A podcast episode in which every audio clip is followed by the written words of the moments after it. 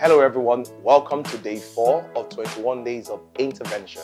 It's our 21 days of fasting prayer that we also call research. You know, what I do in this video is to bring you teachings that will stir up your faith. And if this has blessed you, share with someone and, you know, tag me, drop a comment below. And I want to say this to you How do I pray and see results? How do I pray and see results? Of course, we know that almost everybody prays. Either the person is powerful, the person is mighty, rich or poor. Prayer is something that everybody does. But one thing that is not common is that a lot of people pray, but a lot of people do not see the result or the effect of prayer. That makes people conclude that God doesn't love them. That makes people conclude that this doesn't work. But before you conclude that something doesn't work, you want to think about this that is there a way I can do this more effectively and see the kind of result I want. Throughout the couple of days ahead of me, I will be sharing with you very powerful tips and concepts that would amplify and increase the results you see in your prayer.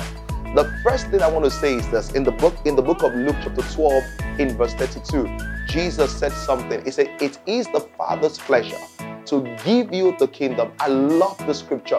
It says, It is the Father's pleasure to give you the kingdom. That means God is so willing to make sure you have the promises. The second thing the Bible says in the book of Hebrews 11 is this it says, He that must come to God must believe that God is and is a rewarder of them that diligently seek Him.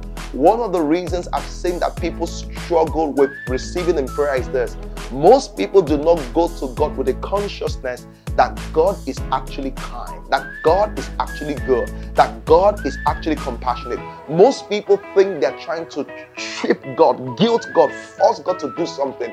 Listen to me if your prayer is going to be effective, you must know this that God wants more good for you than you want for yourself. You heard me right. God, you, you think you want to get married, God is looking forward to you getting married. You think you want a promotion, God is looking forward for your promotion. You think you want an expansion, God is looking for expansion. You think you want a healing, God is looking forward to you having a healing. The Bible says it's God's good pleasure to give us the kingdom. Every time you pray, and this is why people do that People, because of their experiences, feel as if, you know, God is not so kind. I have to kind of force Him. I have to kind of challenge Him. And the more you think that way, the more that happens to you. Some people even think that prayer and God is slow, that their other methods are faster. Listen, nothing is faster than the power of our God.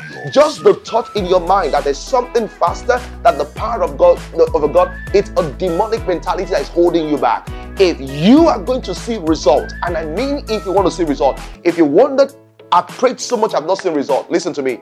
Everyone that is watching this, and you can tag your friends, that's preached so much and I've not seen the kind of result they want to see.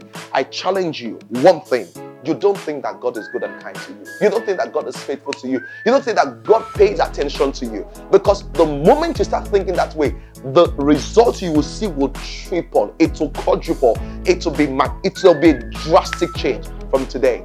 Begin to tell yourself. And so let me say something to you as I close. So if I feel this way, I say God doesn't like me because of the things that happened. I lost my mother, I lost my job, I went through a divorce, I lost a child, I can't get pregnant, I can't get married. What should I do?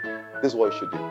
Every night during this fast, just say to yourself, God, you're good and kind to me. And you may not feel that's true, but the more you say, the truth will dawn on you. There will be a change and you'll have a huge testimony.